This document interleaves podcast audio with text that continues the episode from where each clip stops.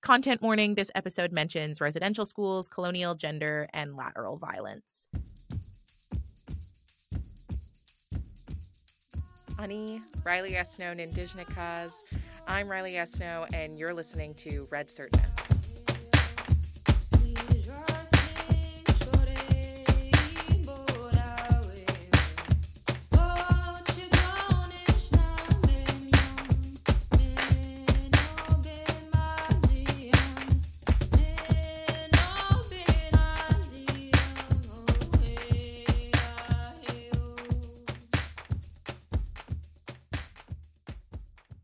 A workshop I was in half recently, a facilitator asked us all to go around the table and name one queer Indigenous person who we knew that inspired us. As my place in the circle got closer and closer, I began to panic. I was finding this task exceedingly difficult, but not for the reason one might initially think. I found it difficult because I struggle to think of an Indigenous person in my life now who isn't gay. Indeed, when I still think about all of my friends, the artists I follow, the scholars I admire and read, I realize that the vast majority of them are queer in some way. This was actually a very incredible realization to sit with. After all, too many gays to count is not exactly how I would describe the Indigenous queer representation I felt growing up in a highly religious community in the North or in Thunder Bay. But today, certainly, Indigenous, queer, and Two Spirit people are innumerable and undeniable, as is our impact in every space we occupy, including politics and governance. We'll be talking more about this queer Indigenous governance in a moment with our guest, but first, I want to quickly break down a bit of the relationship between Indigenous queerness, colonization, and resurgence for listeners. Firstly, we know that queer and 2S plus people have been part of our nations and communities since time immemorial. So much of what settlers picture as a liberally forward moving progress is actually just them catching up with the understandings and practices that have been here for far longer than they have.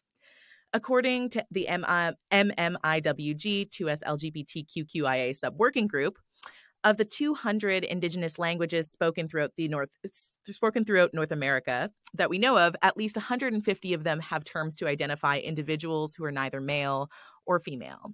Indeed, our languages tell us what queer and 2S people already know that we have always been here.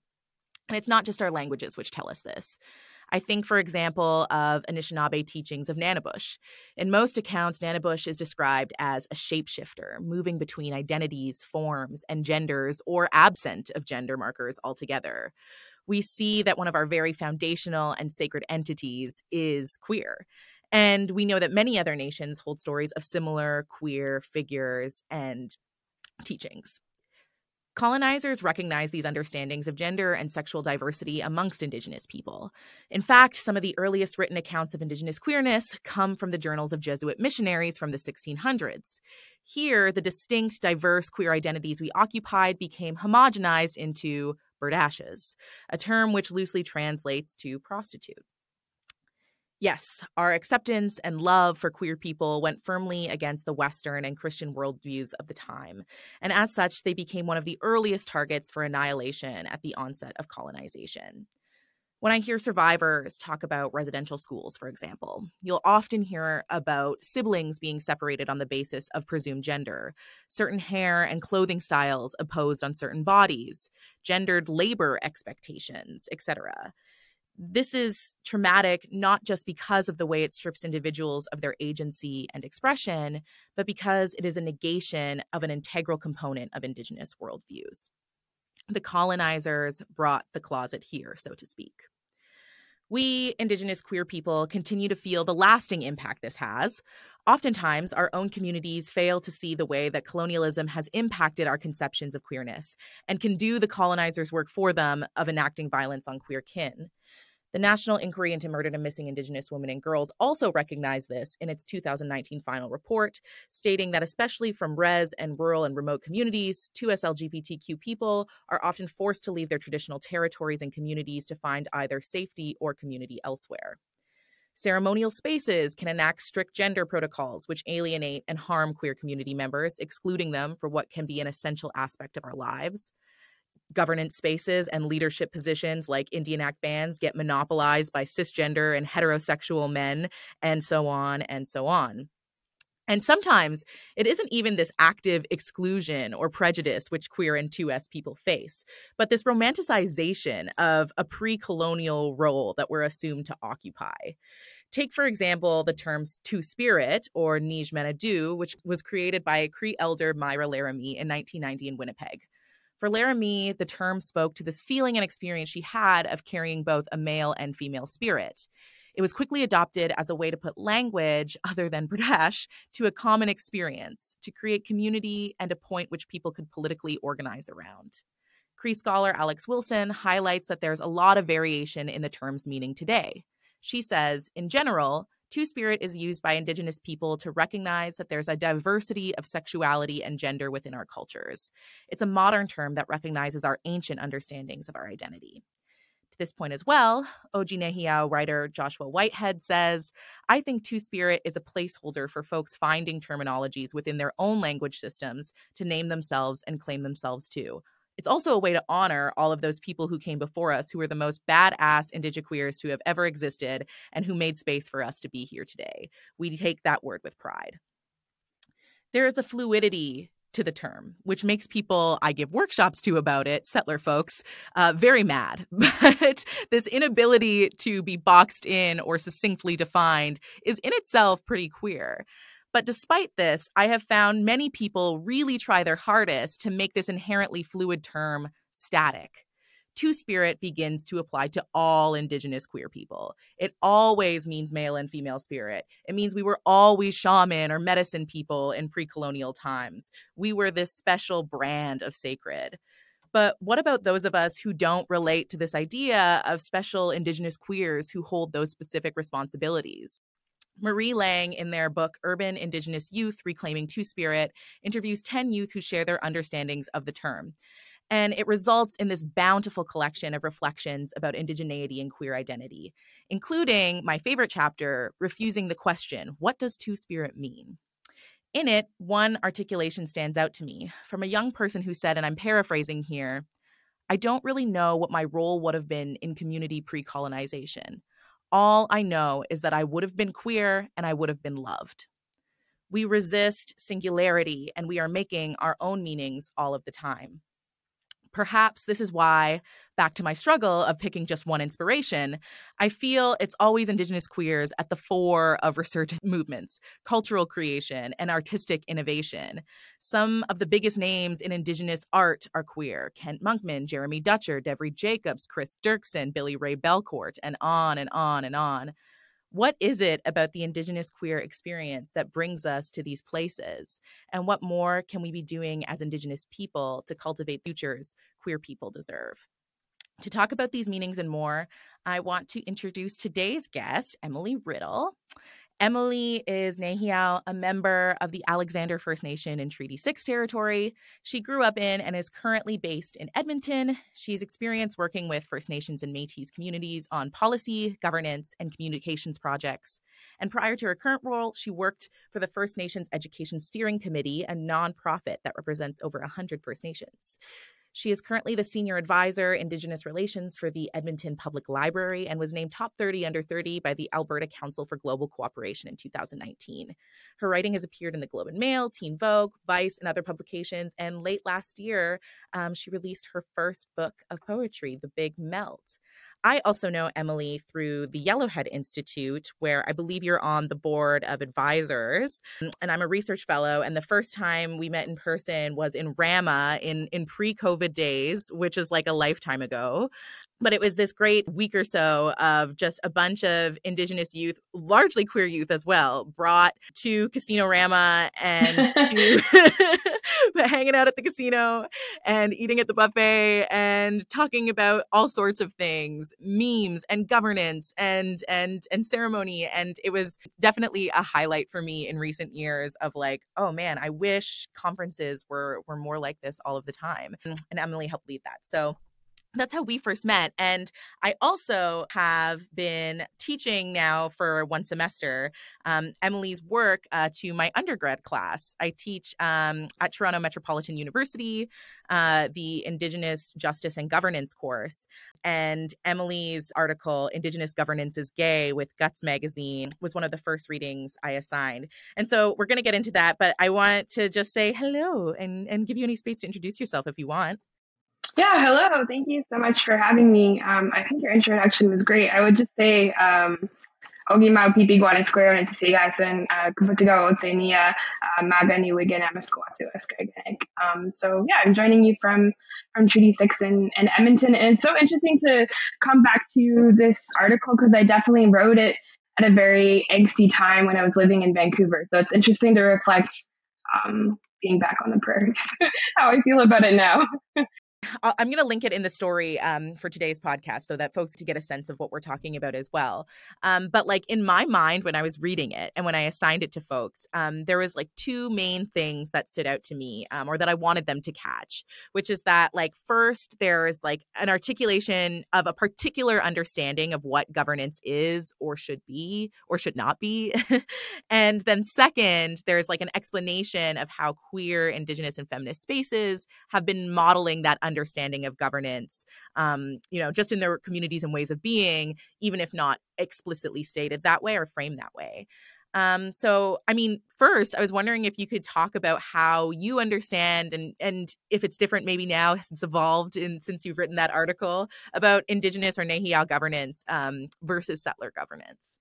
Yeah, definitely. I think so. The time period of this article, a little bit of context is um, living on the West Coast when everything was kind of happening at iGov is one context that's important. So um, was kind of a, a, speak back to what was happening at UVic in terms of like having like governance or Indigenous governance being like a very masculine space, and then also being like a Indigenous woman who is queer working directly in policy for First Nations, like in negotiation tables with the federal and provincial government for BC First Nations, and and realizing how like much toxic masculinity existed in like interacting with Indian Act leadership and stuff like that too. So that's kind of like context of um, my specific angst at the time of the article, um, which I, some of the things I'm, I'm, I'm saying it, but I'm not quite saying directly about that. And now I feel comfortable saying those are the context. Um, but in terms of different uh, indigenous governance or Nehiyaw governance versus settler governance, I think as I've learned, like being a political science student and having to study like governance versus government versus politics, all these sort of things. Like settler governance for me is really like systems in which they um, have designed to uh, settle problems. And so it's very hierarchical. It com- becomes about like conflict management and, and kind of control. And for me, like indigenous governance or Nehiyaw governance, um, some of my elders would say is like ways in which we like live it up with the deities or how we like live well amongst each other. So I think that's kind of like the major differences. Um, yeah, it being about conflict versus it being about how do we live in harmony amongst one another.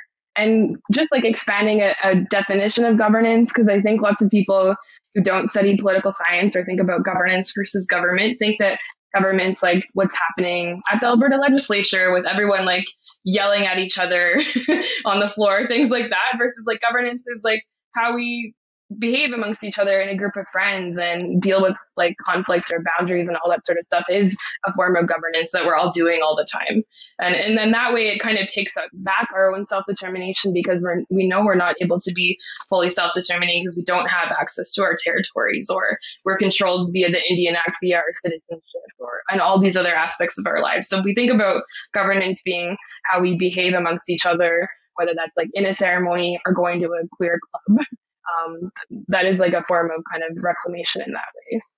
Right. I, I do think that's a really important distinction to make. Like this idea that um, government is like the structure and governance maybe is more like the principles that guide the structure. I think that's really useful. And you bring up the queer club at the end. And in the article, you bring up um, the hair salon as like your first introduction to what governance looked like and specifically how women and queer folks um, enact governance. Are you able to talk about that a little bit?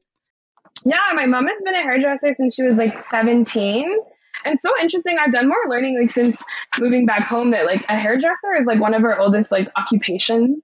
um, that we had. So there was traditionally like a hairdresser in most uh, communities, and there were like different hairstyles depending on like the ceremonial season that we were in, how people would style their hair, or like we know that often people cut their hair if there's a specific deck, things like that. Um, so she's been a hairdresser since she was 17. And so uh, we never got sent to daycare. So I was often like in the basement of a hair salon, like folding foils and stuff like that too, like as a kid. Um, and so I just really observed how her like working on people's hair appearances and speaking to them about like their everyday problems of their life um, was like a form of governance and, and making sure people felt good about themselves and felt heard. I think lots of folks don't have outlets to talk about how they feel. Um, and so like their hairdresser or massage therapist or that person might be that one person. So, and also like the conflict and uh, different things that happen in salons as well in terms of like the business aspect is obviously a different form of governance too. So yeah, and yeah, hairdressing is a very queer coded space. It was like mostly women and queer men.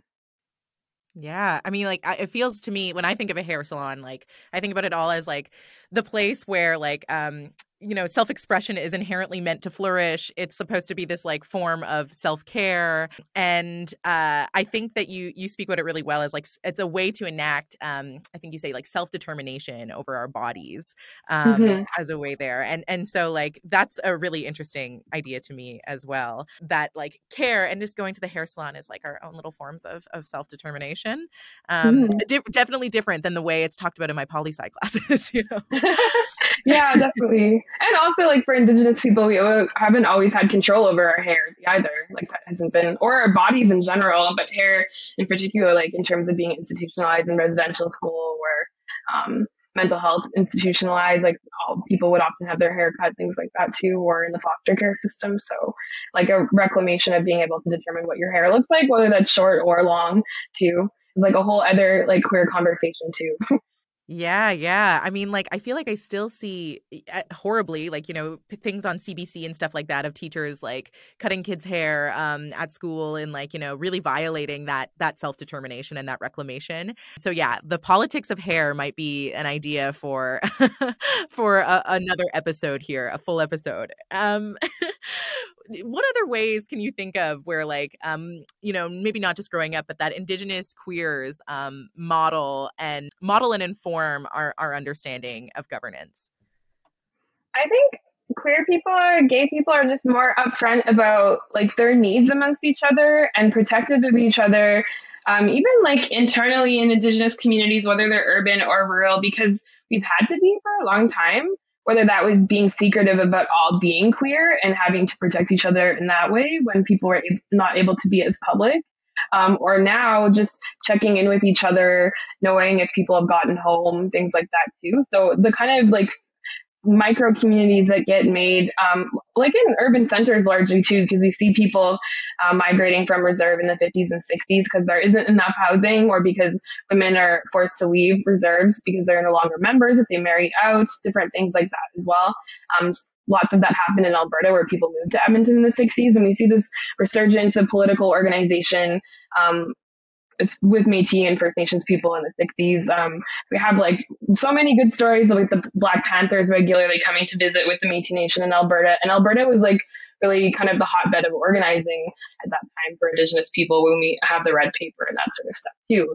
And you do hear like little whisperings of queer organizing happening in that time um, too that folks were having to be protective so of each other um, but now i do still see that kind of protection or I don't know. I, I don't know any like straight people who are up, as upfront about like the the way that their friend groups are governed, like for better or for worse, which I talk about in the article too. The kind of like close kinship that um, happens in queer communities is like a double edged sword sometimes that people are you know, surveillance or um, closeness uh, as well. Yeah, maybe I have the quote here because I I appreciated that. Uh, one of the in tense I had of this space was that like I found like so many podcasts about indigenous issues um are like geared towards settler folks to educate them like about um indigenous people and like while that's necessary that means that there's like not often spaces held just for the conversations we should be having amongst ourselves and um the things that we need to be working on and doing and so with that audience being kind of in mind, I, I really appreciated this quote that says, This is not to say that queer Indians are always doing governance well. We need to talk about violence that is erased in queer communities when we assume that perpetrators are always men or that toxic masculinity is something that only cis het men perpetuate. And sometimes uh, you're going to have to help me with my Cree here. Wahkohtowin. Wahkohtowin means an unhealthy relationship to surveillance through social media that perpetuates call out uh, culture and queer Indian communities. And I, I, love that because it reminds me also something of, um, uh, I mean, I hate it, but I love that it reminds me of Leanne Simpson, who also talks about the way that like our our relationships and also bringing them to online spaces and feeling very invested in accountability can bring about harm. Yeah, I appreciate that you're making that in your writing you're you're saying all these amazing ways that we model um, you know governance, but then also that there's um, work that we have to do. How do you kind of reflect on that now, five years later? Like where where are we at in having those conversations? Maybe. It's so interesting to think about, okay, the social media aspect. I'll go back to the first aspect after, but like, there was like no Instagram stories, I don't think, in 2018. Like, social media looked really different at that time, right? Making myself feel old. Uh, but like surveillance was happening really differently. I think there was like this was kind of like height of like Indian Twitter too, which I mean we have Elon Musk bought Twitter and things are definitely going downhill on there in general but yeah, Wahkohtowin means like kinship. So like I think people like queer community have to have that closeness that exists a lot of the time. And that does mean a certain like level of surveillance or closeness, um, where you are personally offended when people make actions that you don't agree with a lot of the time too. Um, and so, and call out culture looks so different now. I think that was kind of like height of call out culture. Now we have um, a bit more dialogue about that. Like I do really appreciate Leanne Simpson. Like there's a sort of um, closeness that people feel from online relationships um, that doesn't necessarily always translate to in person. And the tone that you're using online, I think people think that I'm like way meaner than I am in person. via my online persona, which is really funny because I, I think I mostly shit post now. I'm not um, posting seriously all the time. But I think that that kind of like tone doesn't always get communicated either. So in queer community, at, at that time, I was seeing like a lot of Twitter callouts and things like that too, where I wish we could just like be in a room and, and talk about the problem. And then the the yeah the first one in terms of yeah like um toxic masculinity just I think like because I'm bisexual and I also date men, Um, a lot of people who are like newly out will say things like, um, I'm so excited to be like only dating women or non-binary folks because I'm not going to face like all this stuff that I faced dating men. And some of the most like emotionally violent relationships I've been in have been with other women. Um, it's not like you're escaping um, those kind of dynamics too, or, or, people being able to inhabit toxic masculinity or or other poor behavior. It's not like queerness is some sort of like utopia to reach. So, and talking about us being like better at governance, I didn't want us to think everyone to think that I'm saying that like queer people don't also aren't also violent and shitty sometimes. So that was really important to me. And also that we I mean, we live in this like settler colonial country where we're observing this poor behavior and and um, and we are all trying to survive genocide and all like intergenerational survivors of residential school and, and various other processes. So um, it's not like things are always a cakewalk in, in living in queer Indian community either. Yeah, yeah, absolutely. I think also um to your point about social media, I think one of the things um I don't know how you feel about this, but I'd love to hear is that um so I, I find like it hard personally to have this line between like we have to uphold accountability in our spaces and in our communities, but then at the same time, I think actually like holding accountability is a very specialized role. Like enacting accountability is something it takes um, a level of of patience and capacity and skill set um, that not everybody's equipped with. But I think we've also simultaneously taught people like we all have to be holding uh, people accountable. Uh, personally, I have, but like a lot of people, I imagine, have a hard time finding that balance between those two messages. And yeah, I don't know if that resonates at all. I think, yeah, that is super difficult. And I honestly find it so much easier in Edmonton to have these conversations than like in Vancouver when I was living there because I mean, most people in Edmonton, they're living on their own territory. So it's like, who's your mom? Who's your aunties? Like, who's, like, why are you behaving like this? You know? uh, it's so much easier here than in a big city like Toronto or Vancouver, where it's like a bunch of Indians from all different places who aren't living on their territory. Um, and that comes to like, I don't want to turn the conversation into like pretendy and stuff, because that is a lot of the callouts we're dealing with these days too. But even when it's behavior oriented, um, it definitely find it easier here. Um, and then uh, when it's online and you're not connected to that person, like maybe they are doing that work or being held accountable, and you're just like not aware of it either. So I think it's always it's good to like keep people in our life that are um, willing to have those conversations. Like, I mean, if you don't have a, a community of folks who are going to call you out when you mess up, um, you should build one. Yeah. Yeah, absolutely. So, politics of hair, uh, politics of online queer spaces, we're adding to the list. But I also I want to talk um, about something that I mentioned in the introduction of this episode, which is about like the term two spirit. And one of the reasons I was also really excited to talk to you is because um, a couple years back, it was either on Instagram or Twitter, I can't remember, but I saw a post you made that you were talking about how like you identify as queer, but not necessarily two spirit. And you shared an explanation about why that was and how um, that what that term meant to you. And I remember really appreciating it because I also identify as queer, but not two spirit. And I think a lot of, like I said, settler folks especially like have this assumption that indigenous gay automatically equals two spirit. Um, and then there's some things that I think that can be harmful about that. So yeah, what is your relationship um, to the term? Yeah, Two Spirit. It's something I, I, I definitely grew up with, and yeah, I have so much to unpack with Two Spirit. um, I think I, I part of my like maybe initial aversion to using the term for myself when I was growing up was that I really just saw like cis um, gay men using it in the on the prairies, and so I didn't see myself um, in in them um, using that term. So that was kind of probably like the initial reason why when I was young. Um, and I, I, really appreciate all the organizing that's happened under that term. Is, as you said, a term that comes out of Winnipeg is a prairie specific um, term that's like rooted in Anishinaabe thought. And there was, yeah, lots of Korean niche organizing that happens in Winnipeg around that term and that kind of rippled out um, to Edmonton as well. Um, for me, I've always identified as queer or like Theo Cuthand's like queer term that they came up with um, in the I think early 2000s just because I have always understood myself part like to be a cis woman who happens to be queer is part of the reason. And so when I understand like my place in Nehiyaw society is that is that of a woman, um, regardless of some my partner being different. So I see myself as having like kinship responsibilities to open up conversations around um, gender in ceremonial spaces and cultural spaces like that but I definitely I'm very comfortable like being on the woman's side, wearing a long skirt, that sort of like aspect of, of our responsibilities of that are like a Esquewak based. Um, for Plains Cree people, I can't speak for all Cree people. We have like eight genders in our history of creation story.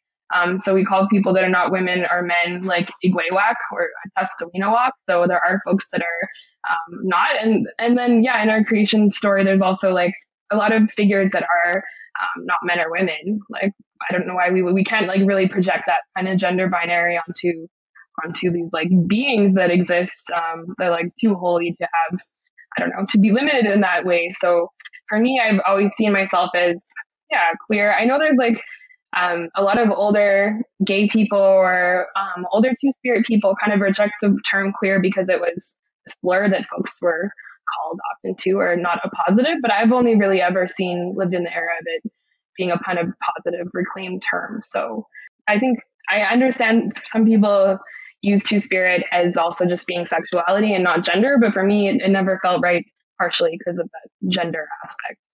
Yeah, yeah. I, I relate to a lot of that. Both the um it, growing up in the era where queer was something that like felt like I could own it and wasn't loaded with that same sort of um harmful connotation that other people grew up with. And this idea that like, yeah, I also came to understand two spirit as um as something that spoke to both sexuality and gender. Um, and I would also identify as a cis woman. And so that felt, um, uh, you know, something to navigate at least that made it an imperfect term in the way that queer didn't feel so complicated. I was talking to Jeremy Dutcher once on this panel about uh, Two Spirit. And one of the things that I've come to really appreciate it for more so than like an individual's like, um, or not more so but in addition to i should say an individual's like ability to like form their own identity is like that it was like so much a tool to politically organize around that in talking to him he was talking about how his elders were sharing that like before uh two spirit was there like it was very hard to say like oh we couldn't access services for example that were um just for queer people because like they weren't um it, like indigenously informed and then indigenous services weren't made specifically for queer indigenous folks in mind.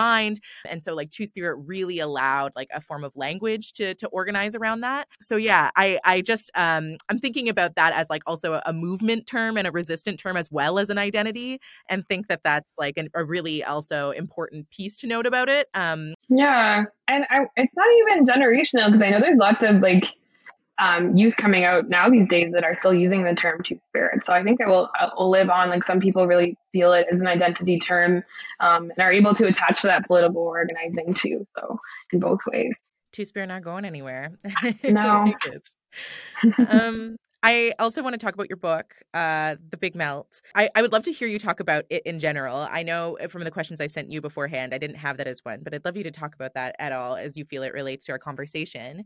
But also, I just, in um, seeing it online and seeing you online, I saw so much love for it from like so many of the queer folks we've mentioned so far in the podcast, like Joshua Whitehead and Billy Ray Belcourt and Jas Morgan. And it like, it really reminded me of the way that I think that queer Indians seem to always be the ones at the fore of of creating cultural innovation. And I wondered if you also found that to be true, and if you have any theories about why that might be.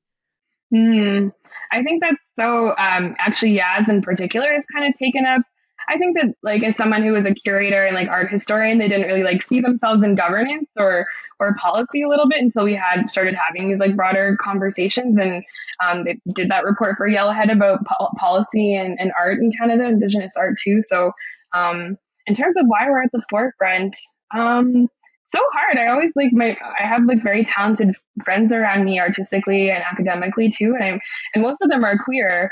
Um, and I think some of this has to do with like a lot of folks like not knowing how long they'll be here because um, we see these previous generations who aren't around us because of the HIV epidemic and and other reasons. I mean, we know Indigenous people don't live to be as long, particularly if you're talking about trans Indigenous women. Um, too, or people on the prairie. So um, I think that is kind of like a, a need to get our art out sometimes, which is a little bit morbid, but that is true to like move that conversation forward my book came out of me actually living in East Vancouver, like surrounded by poets. I was doing like more journalistic work that was kind of mentioned in the beginning. And then like also, yeah, working in policy um, and writing nonfiction, a book that I'm still working on about treaty feminism and feeling like really stifled by, um, by that kind of writing. And so poetry was kind of a way for me to envision a world that was otherwise in an easier sense. Like part of that, that guts magazine article is also a little bit experimental. It's not um, an academic article either.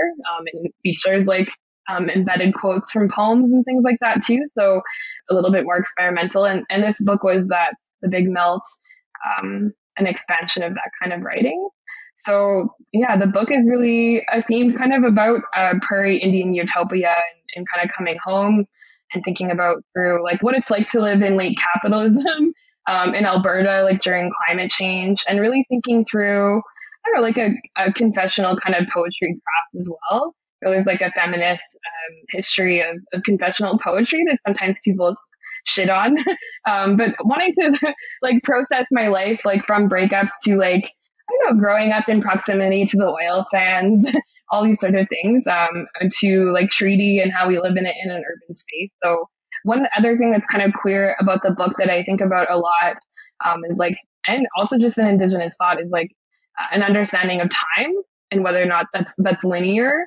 Um, and and understanding like that our our ancestors who adhered to treaty, um, whether they they're still here, they were thinking of us, how we were existing at that time, like waiting to come to to this realm, um, and then also just like processing um, my kind of fam- family's um, intergenerational trauma and our place for place on the prairies and how we've like reclaimed that or tried to deal with um, specific violences that are here. So it's really, um, I'm not like a, I get questions about, like, it's definitely prose poetry. I don't write rhyming poetry. A lot of them are just like small essays um, with archival stuff like that. So it's been, yeah, really cool to go on. We did a events last month in Toronto and Halifax. One was um, co-hosted by Yellowhead, which was really lovely to think about. Like, even when we started Yellowhead, um, I don't think we thought about like doing like art policy or considering like poetry a form of governance or like expanding things that way too. So I think that that conversation has um, been brought into in the last um, few years as well, which is nice.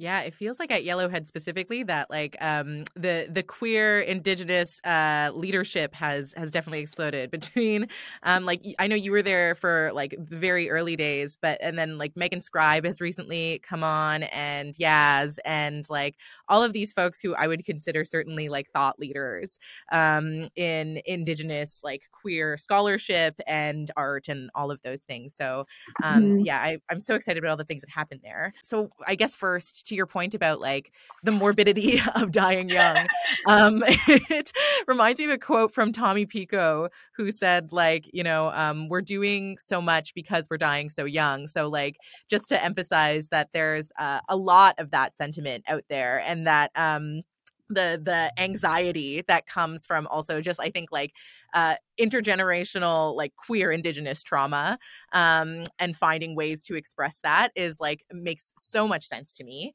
I also how much of it is like uh, because um, like our existences uh, I think inherently push at least like push every boundary of like the colonial world that like it's like a, a bit of a necessity to imagine alternatives as well.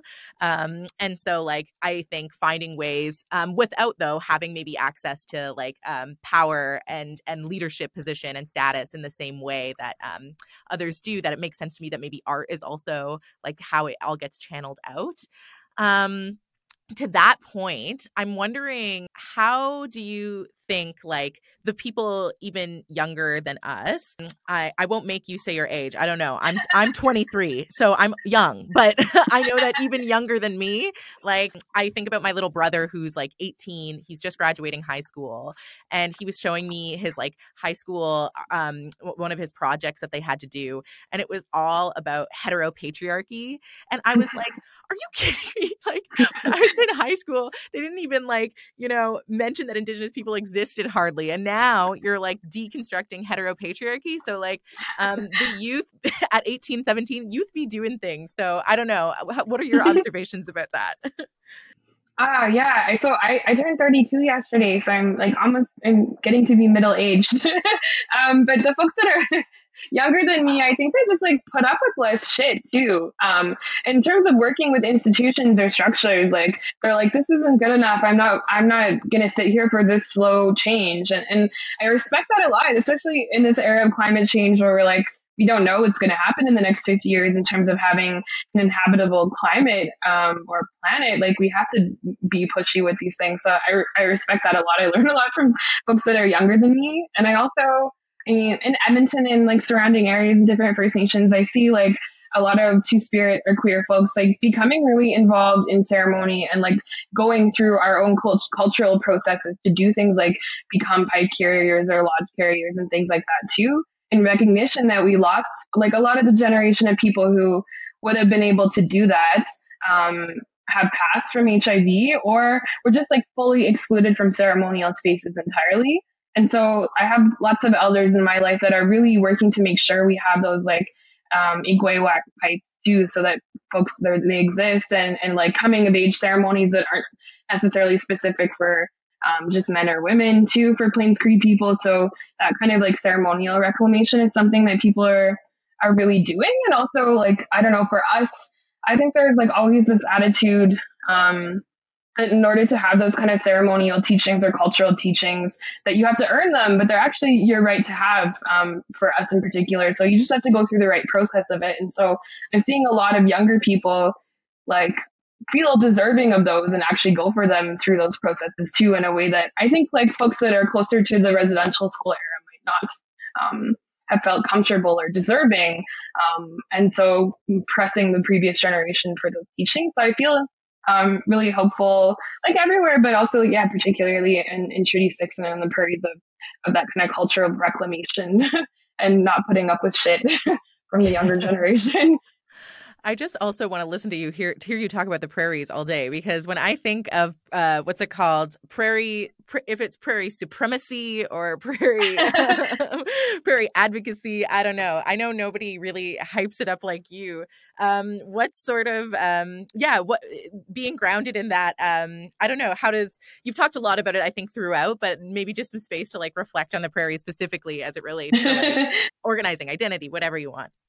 Yeah, um, yeah, I lived in Vancouver for five years and I really wanted to come home. I think like uh, part of it is um, I really actually thought that I would live in Edmonton for two years and then go to Toronto. And I'm like, no, I think I'm here. um, it's just like life here is, is in some ways more difficult because we deal with this like very, I mean, it's conservative government in Ontario too, but very conservative kind of culture um, and also like austerity, all these sorts of things. But at the same time, like economically, it's easier to live here and, and make spaces. And because we live in this conservative province, like people are really down to organize and create community um, that is alternative to. And I mean, um, also, I think those kind of like talked about the 1960s and organizing in Alberta, we still have that kind of um, like intergenerational transmission of, of that um, uh, organizing. I think like sometimes prairie people are like I don't know, depicted as like overly peaceful. but um, I think, yeah, I do reflect on that in my book too. But I do, I also think um, there is that kind of conniving or uh, organizing that is continued on. I, mean, I, I used to I was a classic. I said spoke about this in the last episode where I was like this classic 18 year old angsty teen and was like, I hate my hometown. Like I'm gonna move to Toronto and blah blah blah. And like now, um, like that place it's it's like such an important visit for all my all around well being to go back so regularly. And so I think that that's a very natural progression. I don't know if there's anything else you're sitting with, anything that maybe got brought up while we were talking. Oh, look at my notes. What I, I had like, I, I shouldn't even show you my, my very short jotting down for 10 minutes what I wanted to touch on. But um, I guess kind of like returning to that like cultural context for us, um, like in our, and how I know there to be like multiple genders and sexualities for us is actually like something that um, women decided on. So like in our culture, we have this understanding of um, like we all had this like we used to have a clan system, which Anishinaabe people have maintained like better than us. Um, a lot of Cree people say we don't have clans. That's actually not true. I don't actually know my clan. I've been trying to figure that out. Um, you can by if you go through the match we're matrilineal um, through the matrilineal line all the way back to like what their Indian names are, and then if you find someone who can kind of depict that or figure out pick that apart from their name, um, this, but I will go back to uh, we had a clan system that was like controlled by women, so they knew like exactly what was happening in terms of people's genetics and like how to create like good leaders, like able to like mastermind all of this. And so in our story, like um, things were getting like kind of stagnant in terms of like I guess you could say governance. Like people were were bored or not getting along, and there were like some societal problems. And so in our story, um, the women decided to create like queer people um, or âyahkwêwak, people that were outside of that gender binary, um, to kind of like shake things up. Um, and, and not necessarily like, I think that queer people get, and you talked about this too, get depicted as like super sacred all the time. Um, but you, they can also just be like troublemakers. They're people that like, um, change makers in that way. You don't have to be like a shaman or a medicine person. You can just be like I don't know what someone like the young queer people I'm talking about now that's like this isn't good enough. Like but we should be we should be asking for more things like that too. So that actually comes from that tradition of like yeah shaking things up. That was um, in our story why the um, queer and trans people exist.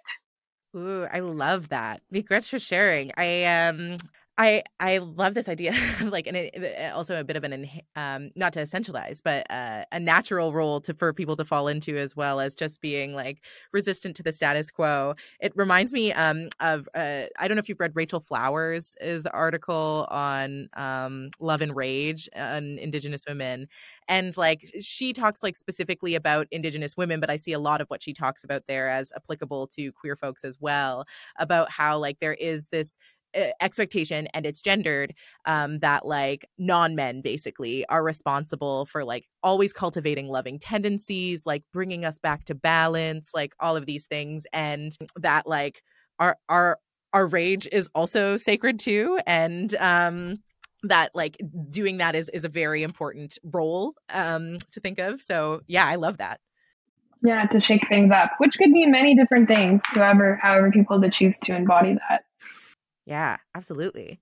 With that said, uh, is there any last recommendations you might give to folks um, in terms of to in in spite uh, not in spite in, inspired by um, that facilitator who is um, I don't think they'll mind. I'll say it was, it was Jay Simpson who was at the Yellowhead Freedom School who said go around and name like the in, indigenous queers that you love and that you know, and um, so uh, that was where that came from. Do you want to name any indigenous queers that you know and love and their work?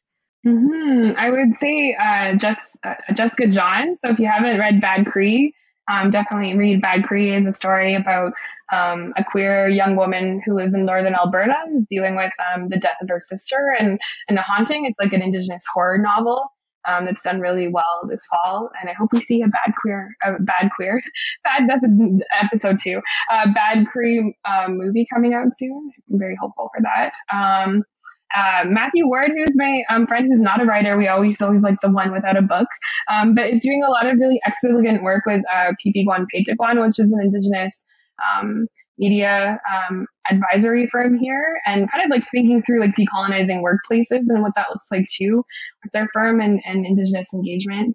Um, and like Twitch streaming too. I feel like yeah, there's so many different areas that's he does. So those would be kind of the two. And then always like Jay Simpson and Billy Ray Belcourt, Justin Ducharme, all those folks in Vancouver that are really like the kind of environment that I wrote this article in and um, started to think through these things a little bit more in community with them. Evan Ducharme, all those folks. Oh, so good. I I echo all that. Um, yeah, I think that's all we have. Miigwech for coming. Thank you. Is there anywhere people can reach you? Where do, where do they see your shit posts? I know. I need to hit uh, publish on my website one day. Um, but yeah, I'm at Emily Jane Riddle um, on most social media platforms. So um, there would be the best place.